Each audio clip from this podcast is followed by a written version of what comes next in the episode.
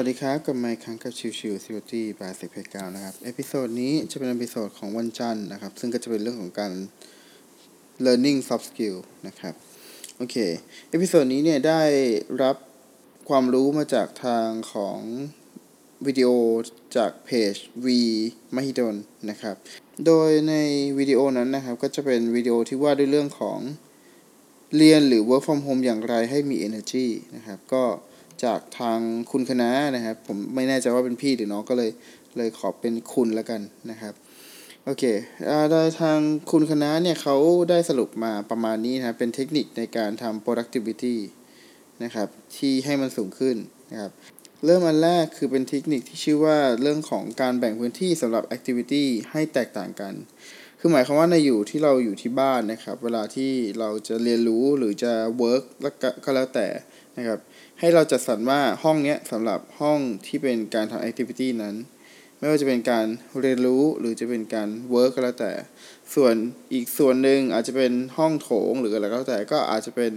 มุมพักผ่อนนะครับ แล้วก็อีกห้องหนึ่งเป็นห้องห้องนอนชัดเจนนะครับ เพื่อให้เราแยก mindset ของสมองแล้วว่า เออ เรามาอยู่ในส่วนที่เป็นการทำ activity นี้นะ เป็นส่วนของการทำเรียนรู้นะ เป็นการ work from home นะ ก็จะได้มีความคิดแบบนั้นนะครับ แล้วก็ต่อมาคือเรื่องของการทำเป็นรูทีน หมายความว่าเราก็จะต้องตั้งสเกดูแต่ละวันว่าโอเค เราจะทำอะไรบ้างหนึ่งสองสี่ของแต่ละวัน แล้วก็ทำให้มันเป็นสเต็ปให้มันคล้าย ๆ เดิมเพื่อให้มันเป็นความเคยชินของทั้งสมองแล้วก็ร่างกาย นะครับ ส่วนต่อมาคือเรื่องของ to do list นะครับก็คือตัวของรูทีนจ็อบที่ว่าเนี่ย หรืองานที่เราพูดถึงนะครับ เราเอามา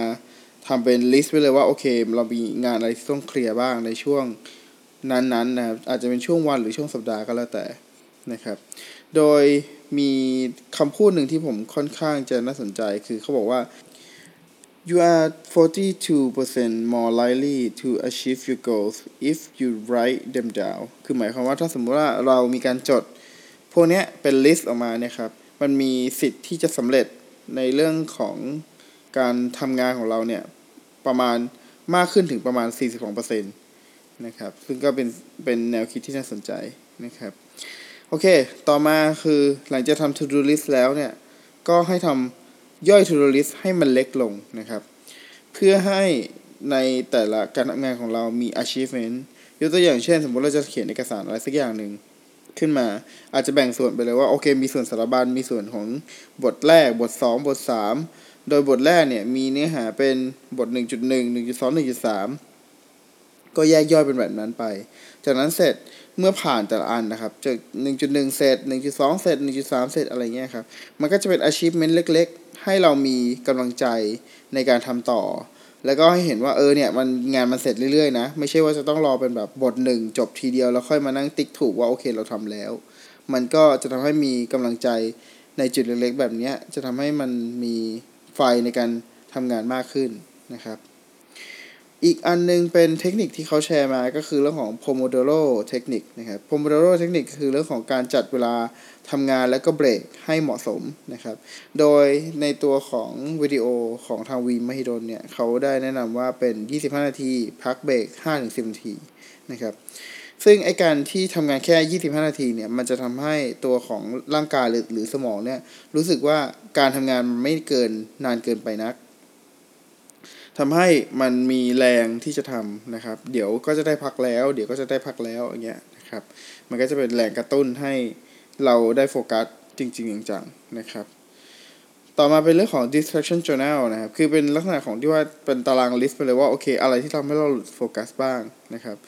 ถ้าสมมุติว่าเราเอ่อมีหลุดโฟกัสอะไรไปก็ tick เป็นหนึ่งไปเรื่อยๆ อย่างเช่นสมมุติว่าตอนแรกผมอ่าบอกว่าดู YouTube อ่าทำให้หมดเวลาไป สิบห้านาทีหรืออะไรก็แล้วแต่ก็ติ๊กหนึ่งขีดมา เสร็จปุ๊บ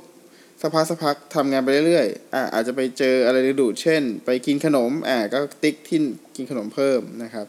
แล้วก็ทำทำงานไปเรื่อยอีก แล้วเจออะไรที่ล้อสิอย่างเช่นอ่ามี YouTube อีกแล้วอ่าก็จะติ๊กเป็น 2 อันขึ้นมานะครับ distraction journal เนี่ยจะทำให้เราทราบว่าตัวของอะไรที่ทำให้เราหลุดโฟกัสอยู่บ่อยๆ แล้วจะทำให้เมื่อครั้งถัดไปที่เราเจอ distraction journal เนี้ยเราก็จะรู้ตัวว่าเฮ้ยเรากำลังจะหลุด lost focus จากงานที่เราทำนะ ก็ต้องพยายามหันกลับมาทำงานในสิ่งที่เราทำอีกทีหนึ่งนะครับ อีกอันหนึ่งที่จะแนะนำก็คือการทำงานที่ต้องใช้ความคิดเยอะๆให้ไปทำในช่วงแรก ๆ ของวัน หมายความว่าเมื่อเราตื่นขึ้นมานะครับ พยายามหางานที่มันค่อนข้างจะยาก ที่ต้องใช้สมองเยอะที่ต้องใช้กำลังเยอะเนี่ยมาอยู่ในช่วงแรกของวันเพื่อให้มันมี energy ในการทำงานนะครับ แต่ว่าก็เป็นเทคนิคที่อาจจะบางคนบอกว่าผมอยากชอบจะทำงานดึกๆ มันมีสมองที่แล่นกว่าหรืออะไรเงี้ยก็แล้วแต่นะครับ จะพยายามจัดสรรในจุดนั้น แต่เพียงแต่ว่า อันนี้เป็นยกตัวอย่างเฉยว่าโอเคไอช่วงแรกของวันเนี่ยมันน่าจะเป็นช่วงที่เราเพิ่งตื่นนอน ช่วงที่เราแบบเอ่อ fresh อยู่กำลังสามารถทำงานได้อะไรอย่างนี้เป็นต้นนะครับ